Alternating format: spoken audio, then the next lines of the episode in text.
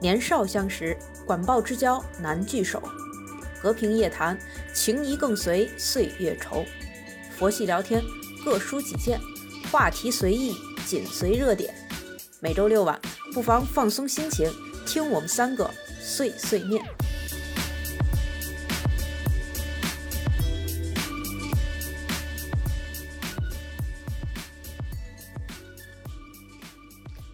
大家好，我是郭老师。大家好，我是小陈，我是老赵。啊，很高兴又在周六和大家一起聊聊天。我们三个还是很争气的啊，竟然没有拖更。对啊，我觉得如果我们早有这个行动力，估计那个煎饼摊儿啊什么那个早开起来了。有可能。同志们，咱们才是第二期，先别骄傲的太早。骄傲了吗？我没有骄傲。我发布第一期的时候，你们知道吗？我在写那个编号的时候，我是想写零零一。后来觉得有点膨胀，所以我就去掉了一个零。第一期分享出来之后，就很多朋友都来收听啊、评论啊、转发呀。首先在这里要感谢朋友们的支持和鼓励。对于大家提出的一些意见和建议呢，我们三个也会虚心接纳，呃，努力去改善，争取带给大家更多精彩的节目。而且我现在我觉得突然就有了压力，你们有没有？嗯，感觉要火，要火不火的？对，我我本来就觉得说第一期嘛做的有点瑕疵，肯定也没人听，所以也没有什么关系。结果好吧，对呀，所以哎没有关系，有压力才会有动力，对不对？有动力才能出精品。对，所以今天我们三个来聊点什么呢？这次的话题是嗯，郭老师想的，又是郭老师想的啊。是的，又是我。嗯，这一期的话题我们想讨论一下关于父母，因为上个月呃不，这个月我们刚过完母亲节，马上下个月又要迎来父亲节。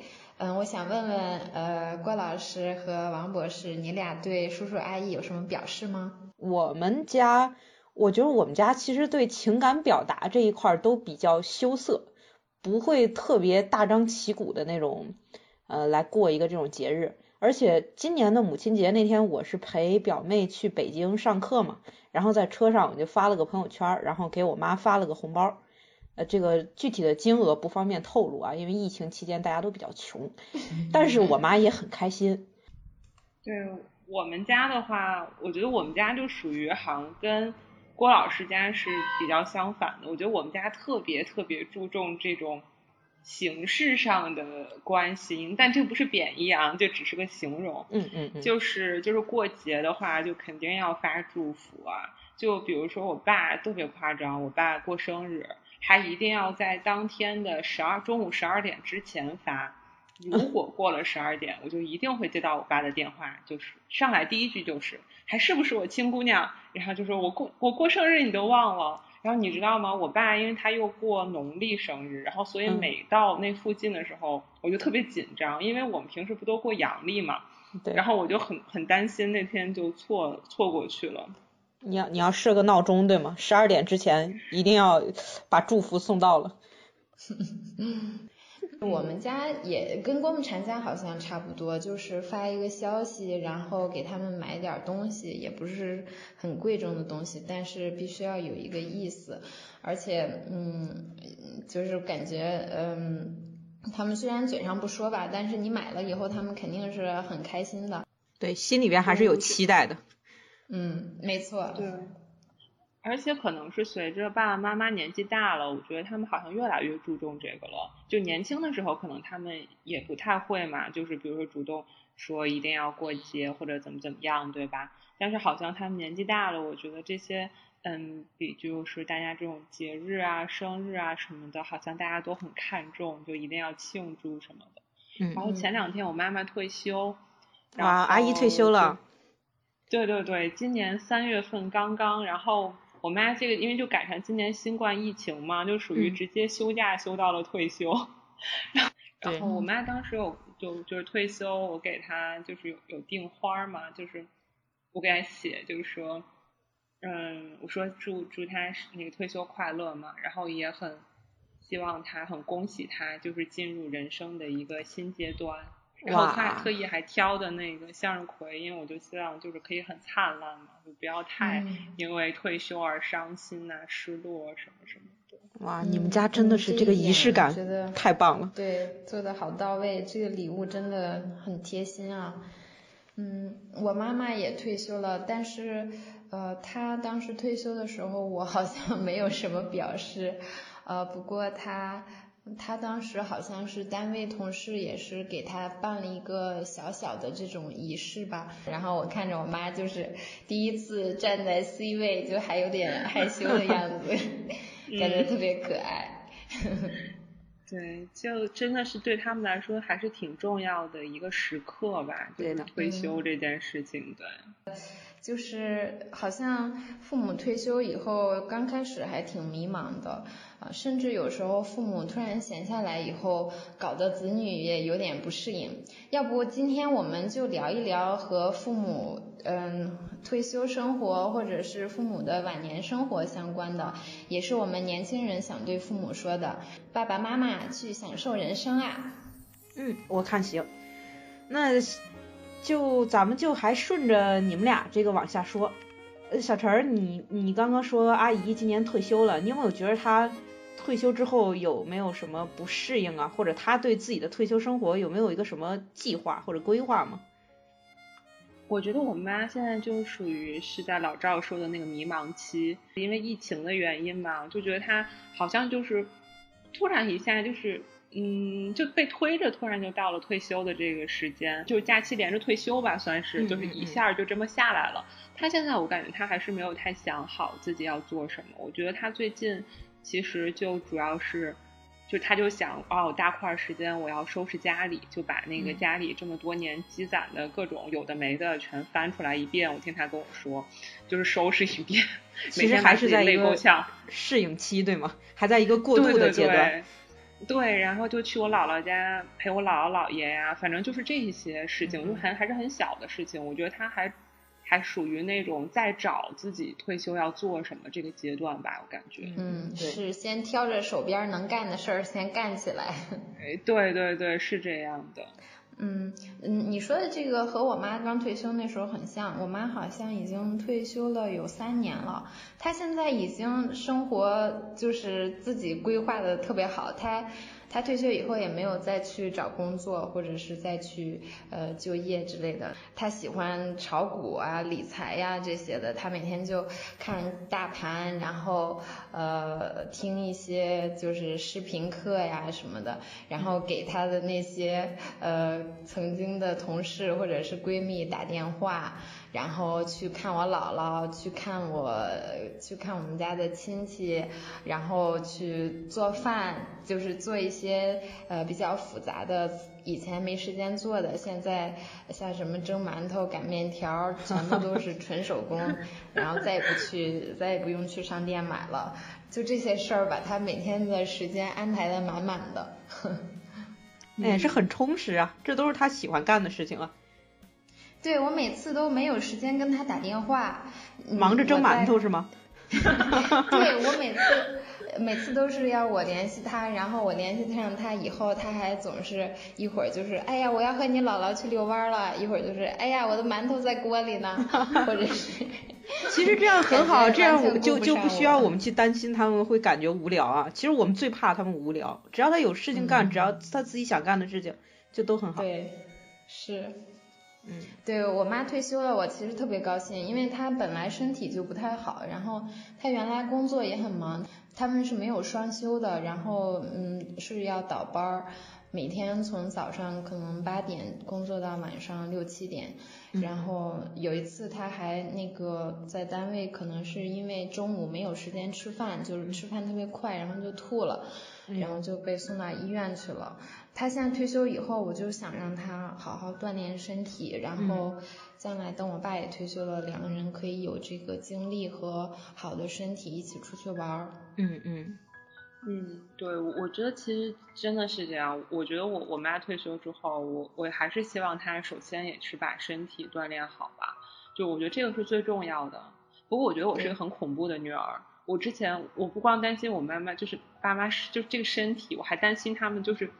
就是因为你知道，就是不工作之后吧，你思考什么不就少了吗？然后我就很担心他们，就是慢慢就是反应没有灵那么灵敏。我还给我妈买了那个那叫什么？就是类似于那种解图解题的那种书，还逼着她看，我就觉得。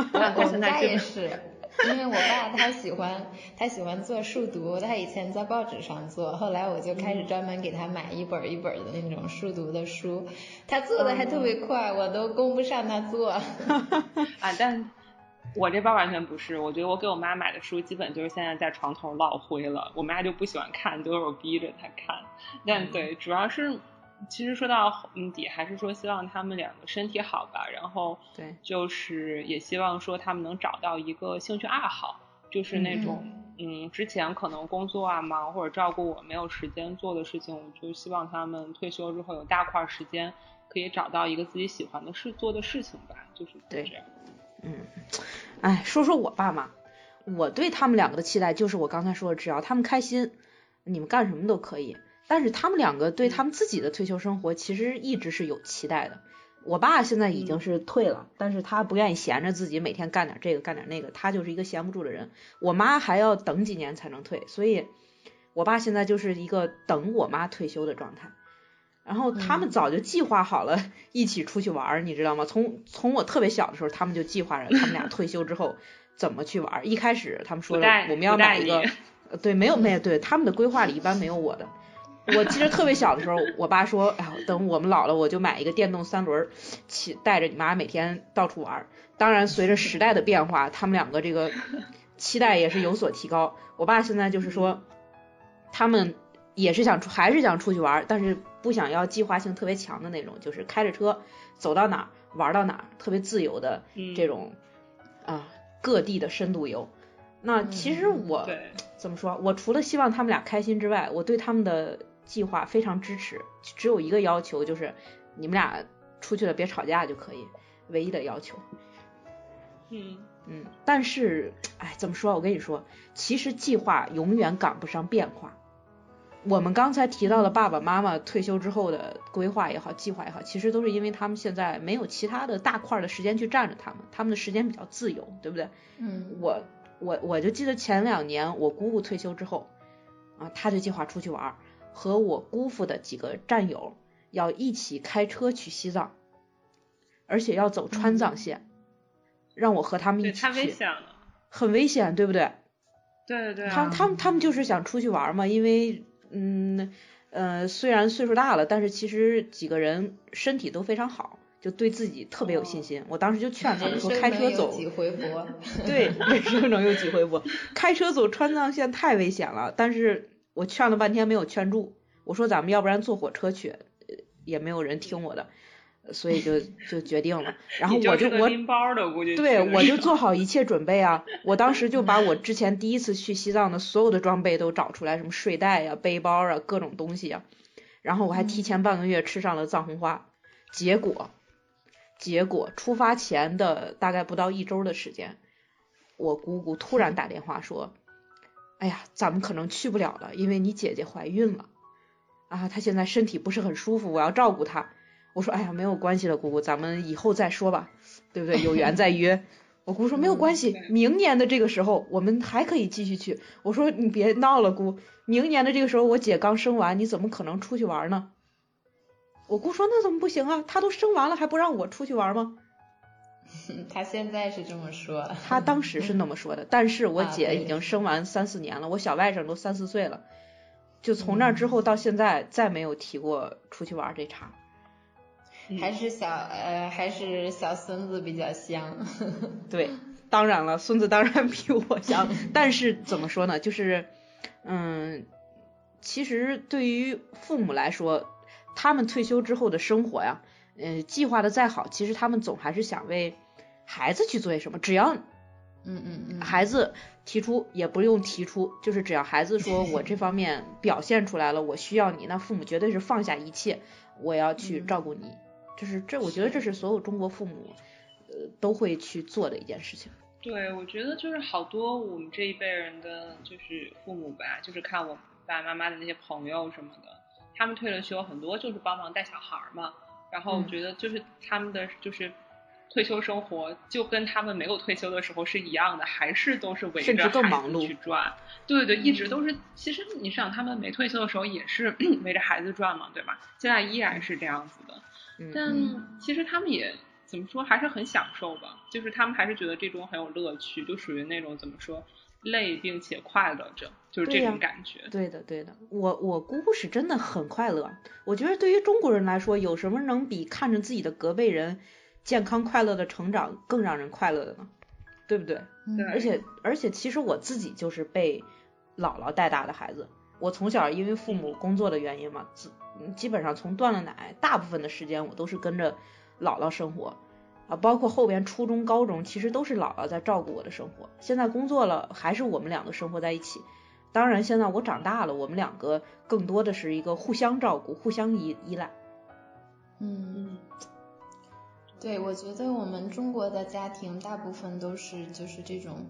嗯，长辈和子女之间的纽带特别特别的紧，嗯，甚至嗯，孩子已经成年以后，他们还是会嗯管很多的东西，而且包括要给孩子买房呀、买车呀，给孩子攒钱呀，以后有了孙子孙女儿要带孩子呀，嗯，我觉得这个确实是我们中国的家庭关系的一个很大的特点。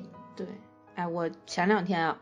就看了一个报告，就说在从小学到大学的这个呃，单单是教育花费上，嗯，我们中国呃，全世界的这些国家做了一个统计啊，中国香港就以超过世界平均水平三倍的这个呃十三点二万美元，就是投入啊，从小学到大学的这一个投入，这个榜还不是最新的一个统计啊，它它高居榜首，那剩下的。排在它其后的就是新加坡、台湾以及中国大陆地区，啊，分别位列了第三、第五和第六。嗯，当时我看到这个之后，我就觉得啊，真的中国的家长为孩子的这个付出啊，是是是怎么说呀？超越世界上大多数国家，我觉得是。嗯。而且中国的其实百分之八十的家长都已经做好了为孩子的成功去做出一些牺牲的准备。而且超过三分之一的中国父母，基本上他们完全是丧失了自己的个人时间的。所以说，在教育问题上，中国父母是一次又一次的碾压世界。而且除此之外呢，中国父母对孩子的这个奉献呀，可以说是充斥了孩子生活的方方面面。但是即使如此，仍然有很多爸爸妈妈担心自己还是没有为子女做到最好，就是。我觉得中国人好像骨子里就有这种压力，觉得我应该为下一代我去倾尽我的一切，这是骨子里的东西，对不对？嗯，我觉得这也有，就包括我们，嗯。大概几千年的这种社会氛围都是这样的，一直延续到现在。如果你不做这些的话，就好像你是一个不称职的父母，因为其他父母都是这样的。对，好像这些就变成了父母必须的义务。嗯，所以这也就是现在为什么很多年轻人就是提到了结不愿意结婚或者不愿意生孩子，其实就是因为我们是心里边的这个负担还是比较重，觉得一旦有了家庭，一旦有了孩子。就是意味着无穷无尽的一个付出，嗯，对，我觉得其实就是说这个想法真的不光是，嗯，我们的父母身上有，我觉得这个就是好像就是沉浸在我们各个就是每一代的中国人身上吧，因为我周围有很多非常年轻的，嗯，就是我们叫什么算是少年吗？就是非常年轻的小朋友，可能就才二十出头的样子。但他们在心里都会觉得说，我要去，我的人生规划是要跟我未来的家庭和我整个孩子什么都是捆绑在一起的。我要为了他怎么怎么怎么样，就是你会觉得，就是这是一个二十二十一二岁、二十二三岁的小小男生他们的想法。嗯，就是我是觉得这种怎么说，我们很难说这是一个传统的，就是老旧的思想吧。就是它其实真的是一个很传统的，根植在我们骨子里的这样的一个认识。是，我觉得，嗯嗯，我们中国的这个父母，他就是，嗯，很放不下，嗯，尤其我们如果对比这个，嗯，欧美国家的话，他们孩子成年以后，就是你们该干啥干啥呀。你想上学，好，我可以想办法给你钱，这是一部分的父母。甚至有的父母会说，那你想上学，那你就得自己想办法。嗯，但是放在我们这边的话，就就感觉是非常非常不合理的，就是这个父母是很不称职的。就我们我们的父母似乎呃就是。没有这种意识，就是孩子成年了以后，你就要把他推出去，你就要放手，然后让他自己走。然后另一点就是，嗯，就是父母不去享受自己生活的原因，就是很舍不得花钱，嗯，就是一定要为孩子攒钱，嗯，自己可以呃省吃俭用，但是这个钱要花到孩子身上，或者甚至是孙子孙女身上。就没想到这一点，我就很心酸，因为我们的父母他们的人生也只有一次，他们已经辛苦了二十多年把我们养大，然后我就很希望他们能够在下半辈子吃的好一些，穿的好一些，把身体保养好，把钱花到自己身上，出去玩，出去体验，因为他们的人生也就只有一次，不应该把他们的人生就奉献在我们身上。对。其实你刚才说到了啊，把钱花到自己身上，我觉得他们有的时候啊，不光是你别说让他们把钱花在自己身上，就是你的钱花到了他们的身上，他们可能也受不了。就比如说，我姥姥就是又又提到我姥姥，我姥姥今天的出场率可能会非常的高，我姥姥她就是。你有时候出去啊，你给他买一个什么小点心啊、小蛋糕，因为他就是岁数大了，牙可能会咬不动啊，你会看见软乎的的呀，或者就是糖分比较少的东西啊，好吃的，你就会给他带回来一些。他很喜欢吃，你买回来之后，他吃着很开心。但是下一次出门的时候，他一定会跟你说啊，我你不要瞎买东西啊，我什么都不想吃。就是就是，哎，怎么说啊？老一辈人的这个消费观啊，他他舍不得花钱。更舍不得花子女的钱，包括爸爸妈妈也是这样。你要给他们买一个东西，他们再喜欢，他们也得说，哎呀，你怎么又乱花钱呢？嗯嗯，对，是这样的。对，前两天我不是，嗯，就是老赵帮我带了一个化妆品嘛，给我妈。然后我我妈收到了之后，她就一问多少钱，就我妈基本上我给她买的东西，她会先问多少钱，然后告诉她之后，她就会嫌太贵啦，怎么怎么怎么样的，就。包括说他自己买了什么，他都会先问我说你要不要用，就这个给你吧，或者怎么怎么样。然后只要我只有我言辞拒绝之后，他才会留下自己用。就是这都变成了他的一个习惯了。但是其实对爸爸妈妈他们来说，他们真的已经到了可以去享受生活的这个年纪了。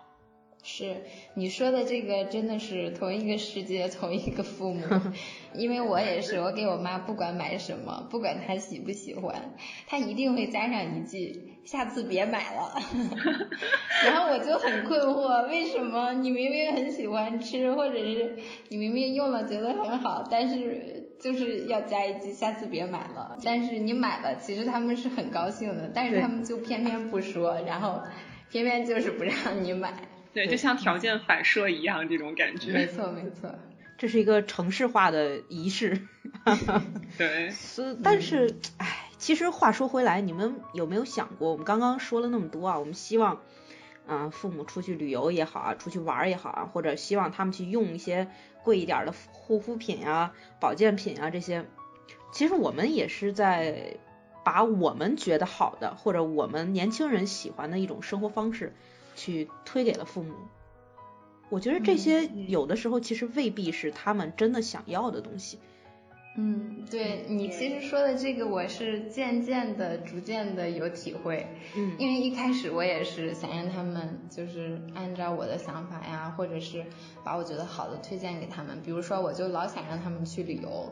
我为啥对旅游这件事儿有这么深的执念？就是因为我小时候我父母就很少出去旅游，然后他们也几乎不带我出去旅游。我们三个一起出去旅游。我印象比较深的应该就两次，一次是我十岁的时候，第二次就已经是我上大学的时候了。我们三个在北京玩，就是因为我在呃北京不对，是我上研究生的时候，就是因为我在北京上研究生嘛，所以他们就过来玩。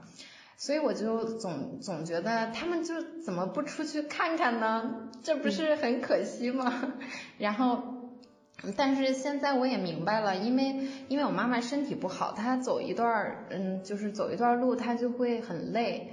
然后旅游这件事儿呢，对她来说其实是一个负担，就是负担可能大过于享受。所以，嗯，其实他们有他们自己，嗯，就是旅游的方法，或者是他们喜欢的这种。嗯，休闲娱乐的方式，比如说他们就喜欢去周围的山里开车逛一逛，然后一天就能回来，然后开到那儿以后出去溜达溜达，拍拍照，然后去周围的那些庙里啊，或者是嗯一些古建筑，嗯这些地方参观一下，然后就回去，嗯就是这是他们喜欢的方式，然后现在慢慢的我也不怎么就是不怎么说他们了，他们只要玩的高兴就行。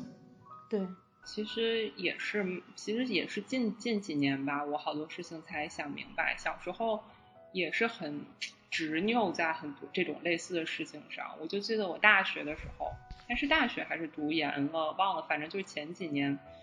然后因为我姥姥姥爷特别喜欢听戏，然后我记得那一年大概是快到过年的时候，有一在河北会河北会堂吧，有一个类似名家选段演出的这样的一个。嗯，演出，然后当时我就想，当时正好我姥姥姥爷就在我家嘛，那年过年，然后我就特别想让我妈妈带他去，我就说我给你们买票，然后你带他们俩去，然后我妈妈就说啊，姥姥姥爷其实就是腿脚不方便嘛，就是他们你那么让去让他们去，他们很累，当时我其实是挺不开心的，后来。我妈妈就是他们又给姥姥姥爷买了一个，就很像收音机的那个东西，但具体叫什么名字我也不是很清楚。就里面有录好的，就很多很多的那个，就是各种各样的戏呀、歌曲呀什么的那种。我我给姥姥也买过这样一个东西。有淘宝 ID 吗？我给我姥姥也 买一个。快分享一下链接。我们已经可以带货了。对，它就有个小说明书，然后上面有各种歌单呀，什么就是演出的那种单，随时点。然后，对对对，然后我妈说我姥姥姥爷特别喜欢，因为他们会觉得特别方便，然后随时都能听。就是有的时候就是这样，就是我们好像就是抱着一个好心去做很多事情，就想把我们觉得很好的东西给他们，但是不一定适合。我把它就叫做放过我自己，就是有的时候可能你会有一些想法，但是要允许。姥姥姥爷其实他们现在有了自己更想、更想的或者更喜欢的那样的生活，是他们想要的。放过你自己，也放过姥姥姥爷。对对，真的真的真的，我觉得我以前就是估计让他们很辛苦。嗯，其实我听了你俩讲的这个故事，我感觉似曾相识，因为当时我们小时候，爸爸妈妈也是这么约束我们的，就是把他们觉得好的。安排给我们，比如说，嗯，大学选专业呀，或者是选工作呀，嗯，工作地点呀，还有结婚的对象呀之类的，我感觉他们都是想把他们觉得好的，然后让我们去接受，你们觉得吗？对，其实你们知道吗？我大学毕业的时候，我特别想去非洲，但因为我这个专业可以去北非，我跟你们说过对吗？而且有师哥师姐去，虽然条件艰苦，但是薪酬也会高啊。哎，那时候小小年纪也也不懂这些嘛，就觉得啊，一听薪水还不错，艰苦怕什么？我年纪轻轻怕什么苦？当时真的是这么想的。好励志啊！超级励志。然后那会儿家里边人可能就是被我这个想法给吓到了，就是一顿劝，所有人打电话劝我啊，你千万不要去非洲啊，非洲怎么样怎么样。而且也大概就是因为这个原因，他们就赶紧把我安排到学校里，就是你你你你你快给我当一个老师，安安生生的吧。就是在他们看来，呃，一个女孩子当个老师，稳稳当当的守在他们身边，他们就很安心。就现在看来，其实这个安排也不坏，最起码在我来说，其实我觉得当老师这个工作还是挺适合我的。而且冷静下来想一想啊，其实，哎呀，去非洲真的。是年幼的一时冲动，但是我觉得也可以看出来，其实中国父母对孩子这种爱啊，他一定是以一个安全和稳定为底线的，一旦超出这个底线，他们一定会出手来干预。那对于我们我们来看来，我们年轻人看来，在当时可能就是一种约束约束或者说束缚。其实我们现在对对这个父母可能也是这种观也是这种观点吧。我们有的时候去想让他们这样，想让他们那样，就是我们从我们的角度去觉得这样对他们更好。我觉得这可能也是一种也是一种束缚吧。我们得时常去反思一下这种关系。嗯，其实你说到这个父母对我们的束缚，我就想起我当时就是。嗯，比较嗯青春叛逆的那个时期，可能就是刚刚上大学。你还有这个时期呢？对我，我那段时间 简直是不堪回首，因为我好像一直在就是和我的和我父母 battle，就是我们谁也不服谁，然后。我就总是动不动就觉得就觉得特别嗯就没有自由，然后在家就是就是很很很拘束的那种感觉，我也不知道为什么，但是好在现在我已经过了那个那种那个嗯年少无知的那个时候，嗯不过还是嗯我还是觉得嗯中国的父母就是对孩子的管束是比较多的。其实这个也是表现出他们对我们就很深的爱，因为他们很怕我们走弯路或者是做错事，造成一些没有办法弥补的后果啊之类的，所以他们就是总是口头禅，就是你太小你不懂，你听我的没错，以后你就知道了，就是父母的三连口头禅。哎，我小的时候，我小的时候，我妈最爱说的一句话就是。你从小到大最重要的决定都是妈妈做的，出过错吗？我妈是最近两年开始才不说这个话了。其实我们现在也开始说类似的话了，就比如说，嗯，你们都岁数大了，你就听我的就行了，以后的事儿都我给你安排。就这些话，其实都是曾经我们父母跟我们说的，就是他们觉得他们一定是对的，现在变成我们觉得我们一定是对的。对。然后郭老师，你刚刚说做决定那个事儿，其实我也嗯挺有感触，因为。呃，我父母大概是在我上大学以后就不怎么管我了，也不怎么给我做决定了。因为我记得我当时上高中的时候，当时是我父母帮我选的，去去上了二中，然后最后高考的成绩也不是，也不像当时期待的那么理想，就是就是觉得一定要上一个特别特别好的大学，但是最后还是。呃，没有能够实现当时的愿望，所以我感觉从那个事儿以后，他们好像就觉得可能他们的决定也不一定是对的，因为有些事情你确实不知道以后会是什么样子，甚至父母也不知道。然后从那以后，包括我大学填志愿，虽然我妈也是选了几个她比较她觉得比较好的志愿让我报，但是更多的都是依照我自己的意思去报的，然后在。到了大学，嗯，毕业以后，我觉得他们就彻底不知道要 怎么管我了，也不知道哪条路是对的，所以就放手不管了。如果也说当时初中毕业去选高中这件事情的话，当时我爸妈就是让我选的，就是他们说你自己决定吧，是去一中还是去二中。但其实你知道，我就一十五岁的小孩，你知道我为什么笑吗？因为我突然想到了当初。我我见我见证了这一幕，因为 我们是中考完了去学校填志愿的时候，我印象中小陈儿，嗯，爸爸当时去了，啊，长得特别高，然后在教室的门口，我印象特别特别深刻，你爸爸对你说了一句话，就说，嗯，小陈儿，一中还是二中你自己选，剩下的交给爸爸去办。哇，我当时想，哇，这个爸爸真的是好，突然高，本来就很高大，更加高大了。那个什么，好吧，说回来，对，但反正就是可能那次是他说了，但我我其实是没什么太大印象的。刚才郭老师说的那个场景，但是我爸我记得是特别清楚，他在家里跟我说的，就是说啊，你去一中还是去二中，让你选。其实我当时脑子里什么都没有，你知道吗？就是 我也不知道我怎么做出的这个决定。我记得我们在中考之前，老师好像让我们写过一个你想上的中学。所以当时在那个活动里面，我就写的去一中，然后我可能就很一根筋，就想，哎，我当时写的目标是去一中，那我就去一中吧。你们老师这是替你埋下了一颗种子。是咱们的老师好。哦，是。我都不记得我当时写的哪儿了。我猜我一定写的就是四十二中。从一而终。但就是一个很草率的决定，但就去了。可能我爸妈觉得就没什么关系嘛，去哪儿都行。然后我去了之后，我还是挺喜欢我在一中那三年的，因为我觉得非常自由，然后就能让自己去做自己喜欢的事儿吧。但是我现在回想起来，如果是从一个效率的角度来看的话，其实当时的选择没有那么的好，因为这是跟我的性格有关系的。我觉得我是一个比较怠惰的人，就是是那种大概就是。自己在一个可能老师也不会批评，家长不会批评，自己也不会觉得太辛苦的位置，我就觉得就可以了。得过且过。我可能就不会有，对对，我不会有那种非常强的内在动力，说我就是要怎么样，就是要怎么样。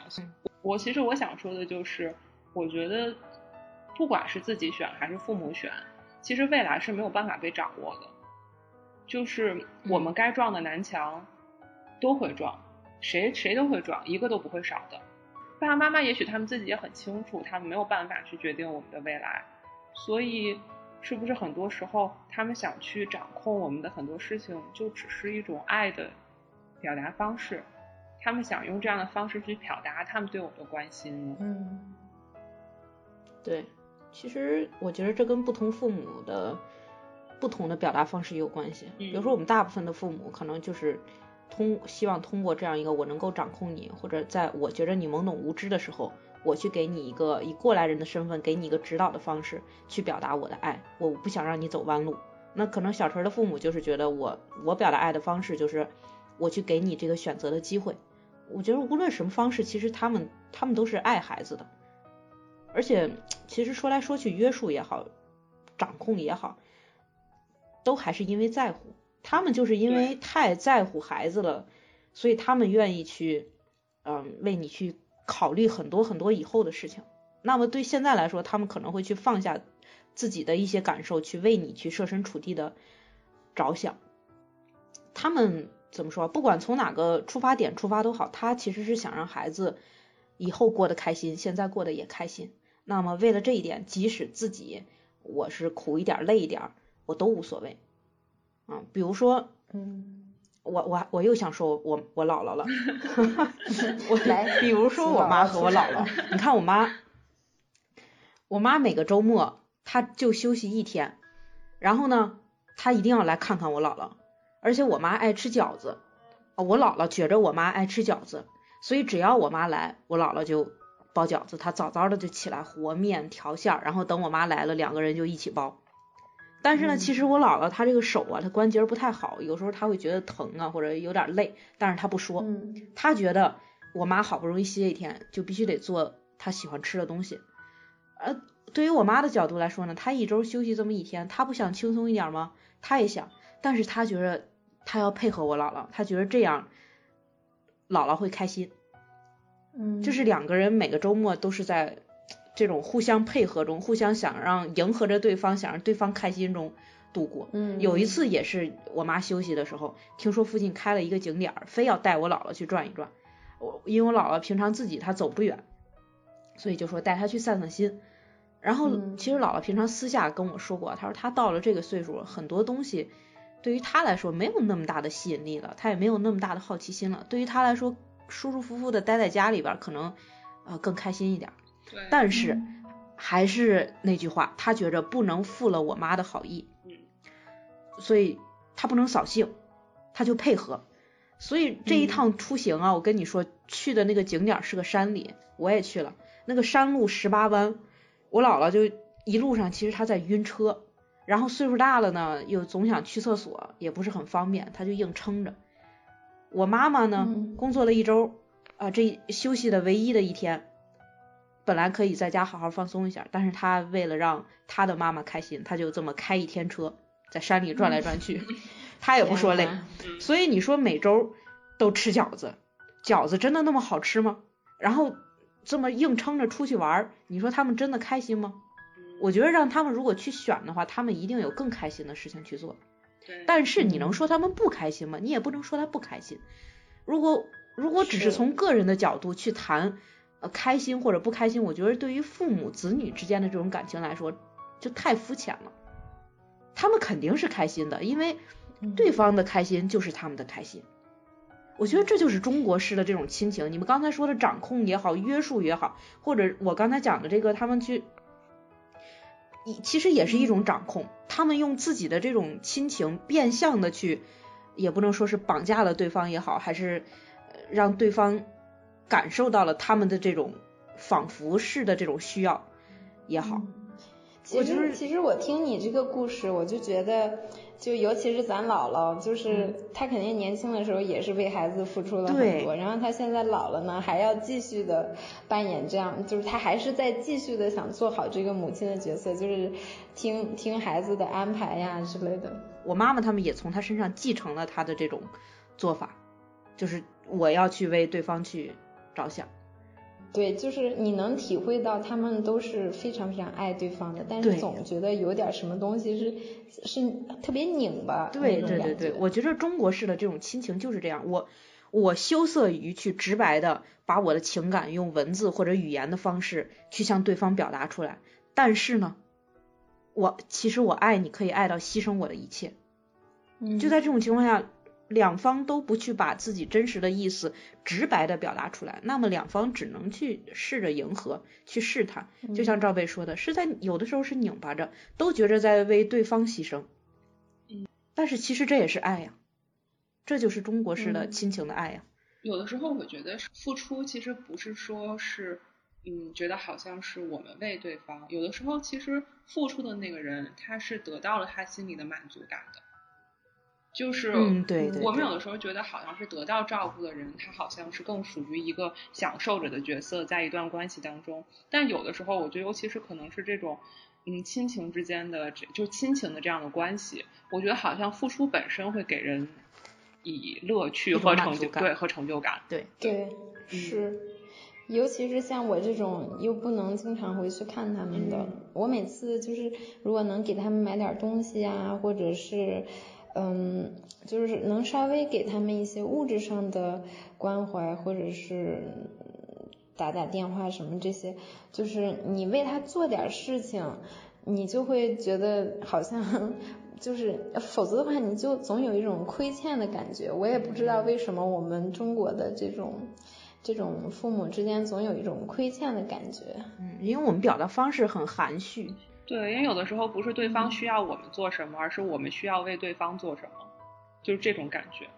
对，嗯，所以接受爱也很重要，对不对？对，有时候恐怖的不是说我没有人爱我，恐怖更恐怖的是我的爱无处安放。对，其实有这么一个人去接受你的爱，本身就是一种幸福。对，对，就像我小的时候。我我妈在家里边搞卫生，我就总喜欢不停的叫她妈妈妈妈，我每叫一遍，我妈都哎哎，到后来她就烦了，她就说哎呀好烦啊，我为什么要生一个孩子？我我我那时候我很小，我为什么要这么去做？我就觉得我每一声妈妈喊出去，我妈妈能回应我，就是一种巨大的幸福。嗯嗯，所以现在如果在听的家长们，你们不要觉得孩子总叫你很烦，嗯，你对他的每一次回馈，对于他来说都是。都是一种满足。说回来，说到我们刚才就是就是中国父母和子女之间这种啊略微拧巴一些的关系，嗯嗯，我觉得怎么怎么去处理这个困境呢？我也经常去思考。我觉得表达很重要，就是我们一定要把自己的想法说出来。嗯，对于对于我们中国人来说，可能这个过程很难。但是我们一定要试着去用自己喜欢的方式或者对方能接受的方式去表达出来。你表达出来的意见，对方可以参考，对吧？他可以采纳，他也可以不同意。但是至少我们互相了解对方真实的感受。对，对，而且本身沟通和表达也都是有技巧的，或者说，当然这个技巧不是说我要刻意的去做什么，而是本身它也应该是。嗯，他去表达你的爱，不是，但不能以爱为出发点去做任何的事情。就是我们不能本末倒置，因为很多的家长，我相信应该是所有的家长，其实他他说的绝，嗯，大部分的话都是因为爱孩子，可是才这样说。但是这不代表着说，因为爱出发说的这些话就没有引起冲突。就很多青春期，我知道一些很对抗很严重的，就是好像父母和孩子之间都没有完全没有办法沟通。但是孩子爱父母也爱父母，父母爱孩子嘛也是爱的。但是我们打着爱的旗号吧，其实是在做一些伤害对方的事情。我觉得这就是我们没有处理好我们怎么去表达这个爱。就嗯，大概几个月之前吧，其实我跟我妈有吵过一次架，嗯，在电话里。就因为当时可能我大概在准备博士毕业，其实人的压力也有一点大吧，就情绪不是特别好。我妈可能也是为我着急，但具体真的为了什么事情吵架，天地良心，我是真的已经不记得了。但反正就是 我真的不记得了，但是就记得有吵架。心咋这么大呢？就可能就是一个鸡毛蒜皮的事吧，我已经不记得了。然后但是反正当时挺不开心的。然后等到第二天，我觉得我的那个情绪已经落下去了，然后我就给我妈打了个电话，我想跟她聊一聊这个事情嘛。然后我就说他刚才他之前说的某某一句话，其实让我很受伤嘛，我很不开心。然后我妈就说：“哎呀，我不就是为你着急嘛，就是因为哎呀你是我女儿，所以我说这些话我就没有太去考虑措辞。但我记得我就跟我妈妈说，我说，嗯，其实所有的话伤人的话永远都是伤人的，就不管他是以什么样的目的去说出来，但是这个话本身组成排列组合成这个样子，它就是伤人的。”但是我说，为什么我会我们之间就是会选择这么快的去原谅彼此，就是因为我爱你，所以我才去原谅你。但是这不意味着这句话本身它没有伤害到我。很多的时候，我觉得父母跟孩子的沟通，或者孩子跟父母的沟通，很多的时候都是在这样的误会当中，所谓的误会当中，大家积累了负面的情绪，其实是不值得的。很多时候谈开了，我们都没有恶意。对爱的表达的这种方式，真的是我们，哎呀，真的是需要学习的一个东西。不管作为父母也好，作为子女也好，我们都得去学习怎样正确的去表达我们的爱。爱，对。是，其实除了你们说的表达这个事儿，我觉得还有一点就是我们的意识，因为嗯，因为我很少回家嘛，一年回去一次，然后我就总是会很难受，因为很自责，就是顾不到爸妈呀，也不能经常去看他们。然后嗯，今年我走的时候，就是过年过完年回来，在那个火车站的时候，我爸爸就跟我说了一句话，让我非常的惊讶，就是我感觉他就是特别智慧。这句话说出来其实很简单，他就说我们都顾好自己，就是听上去特别简单，就是顾好自己，但是我觉得。它其实是非常重要的，就是我们的意识上的一种转变。就是其实我们应该自私一点，尤其是对于中国的父母来说，嗯，他们就是就是给孩子想的太多了，给自己想的太少。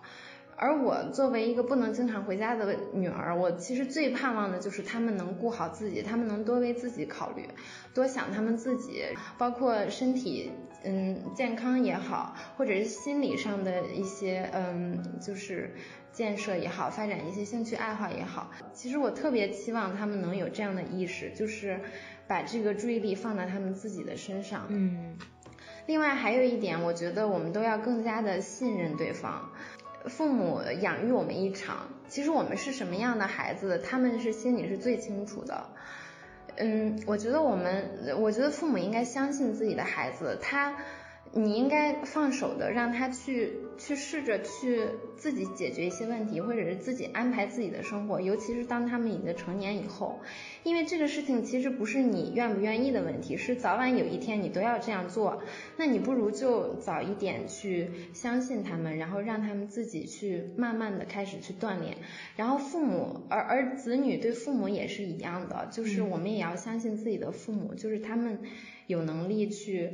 去这个嗯安排好自己的退休生活，就是互相信任。因为大家都是成年人了，我们对父母的爱也好，父母对我们的爱也好，都要建立在一个嗯独立人格的基础上。首先我们要尊重对方的独立人格，然后尊重对方自己的意愿，然后在这之上我们去去给他们更多的关心，或者是嗯鼓鼓励支持，这些才是就是一个正确的这种态度和意识。嗯，我觉着老赵刚才说这一点非常重要，信任。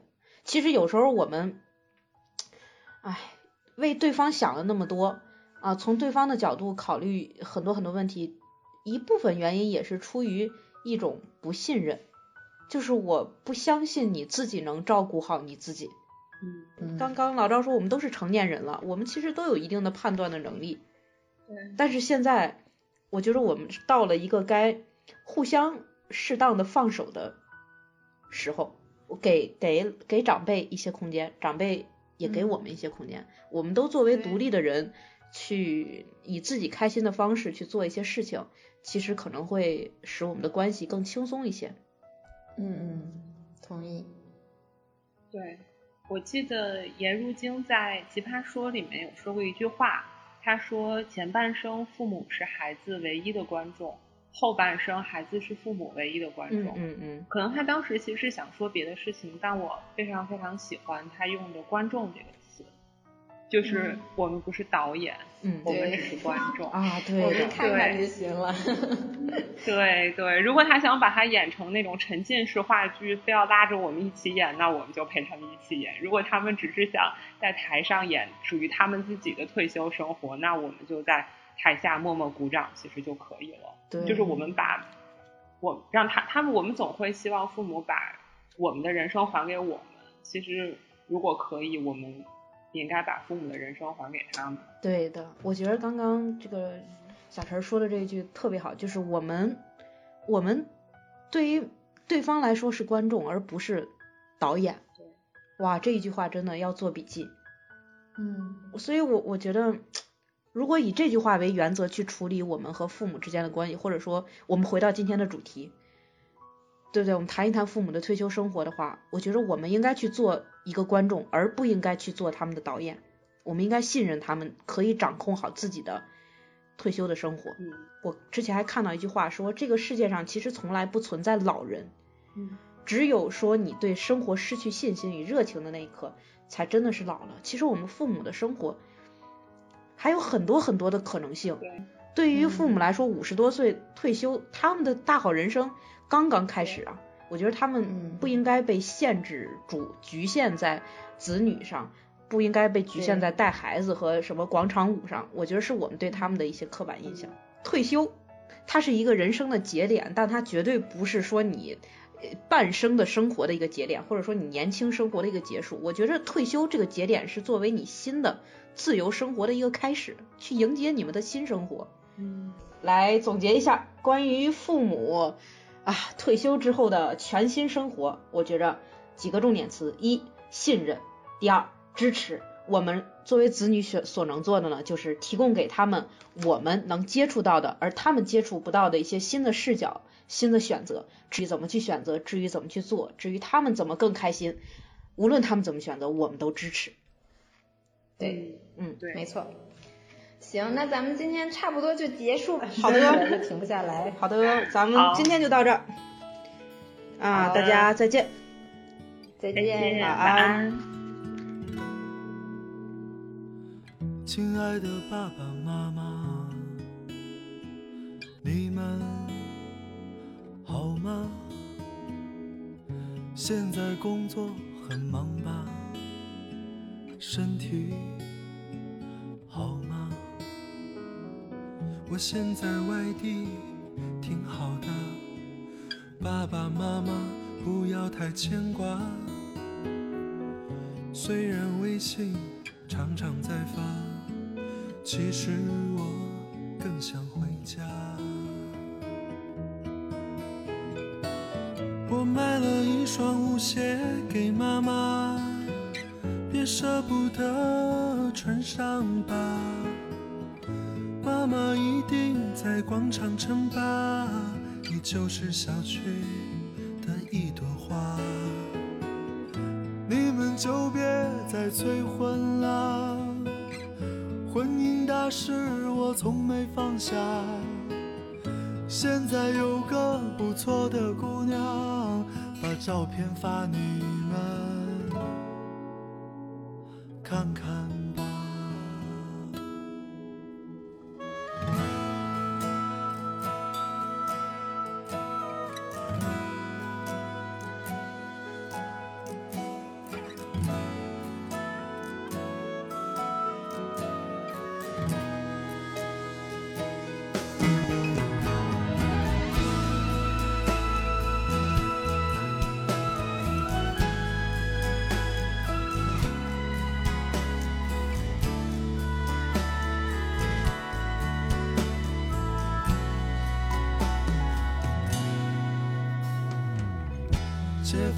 坊邻居都还好吗？替我问候他们吧。没事儿不要老闷在家，多出门转转总是好的。希望你们一切都好，不要让儿女放心不下。今年春节我一回家。好了，先写到这儿吧。辞职经理，辞职。